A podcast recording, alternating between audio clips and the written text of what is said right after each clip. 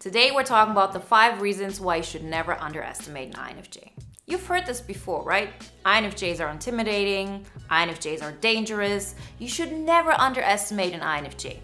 But a lot of people think that this is just a misconception. Well, today we're going to look into this and we're going to talk about the five reasons why you really should never underestimate an INFJ. Before we get started, I want to remind you I have a new poster for you. It's a free poster on the INFJ Epic Life formula, which is the basis of the INFJ Epic Life audio guide all the information you find below. And if you're interested in the new bootcamp round, which starts in the beginning of November, then definitely sign up for the waiting list. All the information you find in the links in the description. Reason number one the INFJ knows you better than you think. See, it isn't that INFJs think they know so much about other people, they actually do. I do believe that INFJs sometimes overestimate how well they know people. I know I've done that before, that I thought, oh, I knew this person like so well. And it turned out that, you know, people acted in a way I didn't expect. And I see this with INFJs all the time. But what's definitely true is that people completely underestimate how well we know them. Meaning, when you as an INFJ meet someone, you actually can read between the lines. You can tell what their weaknesses are. You can tell what their deepest insecurities are. And we can do this rather quickly. And the reason for this is the way our cognitive functions are set up. And since you as an INFJ aren't somebody who talks about this all the time, who shows what you know, people have no idea who they're dealing with.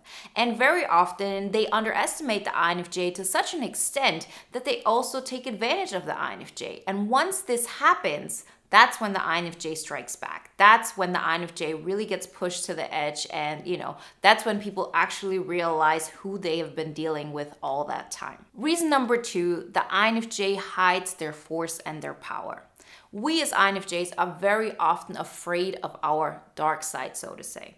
We don't want people to see that because it has so much potential for pain, for, you know, disruption of harmony, and those are all things we try to avoid.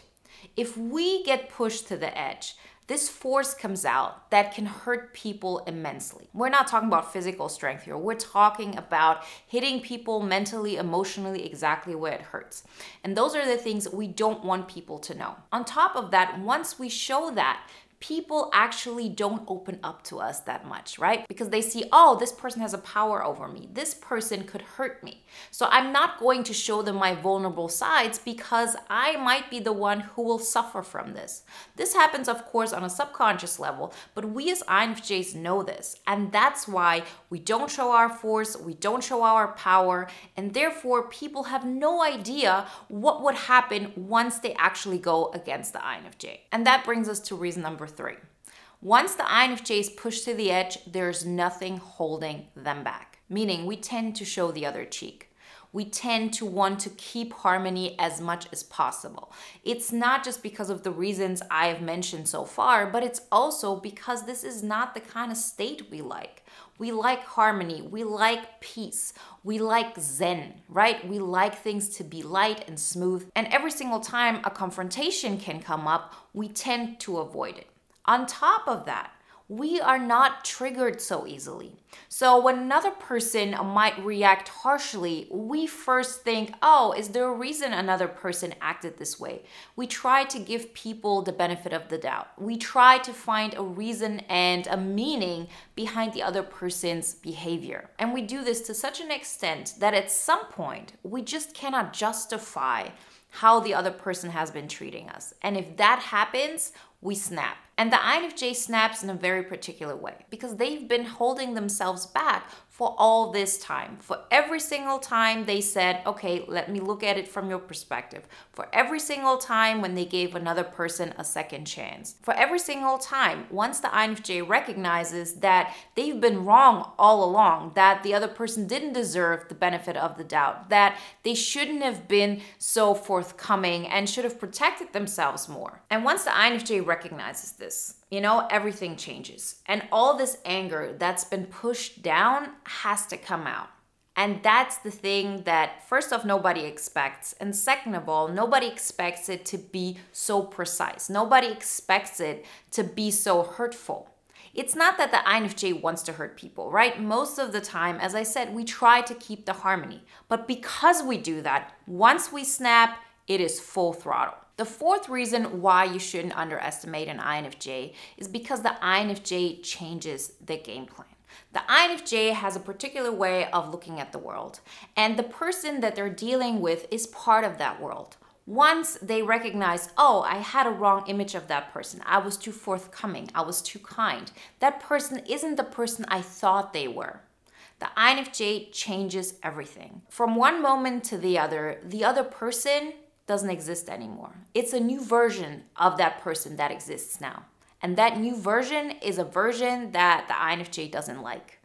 It's a version that the INFJ doesn't trust. And once this happens, the other person for the first time realizes what kind of power the INFJ had over them all along. As in how well the INFJ was treating them, how they helped them to see themselves in the best light possible. The other person was so oblivious to the fact that they felt good because the INFJ acted in a way that made them feel good. Once the INFJ changes their game plan, once the INFJ changes their worldview, changes the way they see the other person, they for the first time recognize how bad it actually feels to be disliked by the INFJ, to be ignored by the INFJ, and to just not be important enough for the INFJ to care about. People recognize this only once this dynamic has changed. It's like a child who never appreciates that their mother or their father cooks for them until they don't do it anymore, right? That's the same scenario how it is with a lot of people when it comes to an INFJ. Because the things we do for other people are very subtle. They're very much under the radar. And those things you cannot recognize until you lose them. The fifth reason why you should never underestimate an INFJ is because once you've done that, and once the INFJ has grown out of it, and once the INFJ has recognized that they have spent too much time on you and given you way too many opportunities, the INFJ tends to upgrade their life. They recognize what they have done wrong so far, what kind of conceptions they've had that weren't in alignment with their well being. They understand how they looked at people or at the world that wasn't in their best interest, and that wasn't the thing that will help them to move to the next level. So, what happens is the INFJ actually improves their life, and they do that by themselves before they thought they could do it in partnership with the other person. It could be a friend, it could be a boss, it could be a mentor, it could be somebody that you want to have an emotional relationship with. All of those people that are in the INFJ's life. For the longest time, the INFJ has this vision of, oh, we could both benefit from this, from this union, no matter what kind that could be. If it would be like a mentorship, if it would be a friendship, or whatever it may be right? They have it in their mind because they look to the future and they say, oh, okay, taking everything that person can give me and taking everything I can give to the other person, we would be a great team. The other person doesn't get it. They can't see what you see in the future. And once the INFJ recognizes that there is nothing they could do in order to convince the other person, they actually make those moves by themselves. And only then the other person mostly recognizes what kind of opportunity this could have been, how much that union could have improved their own life. And these kind of realizations are probably one of the most harmful regrets you can actually have. Let me know in the comments why you think INFJ shouldn't be underestimated. And remember to download the free poster on the INFJ Epic Life Formula. If you're interested in the bootcamp, sign up for the waiting list. All the information you find in the links in the description. And if you want to watch another video now that is in alignment with today's topic, then watch the video Why a True INFJ is So Intimidating.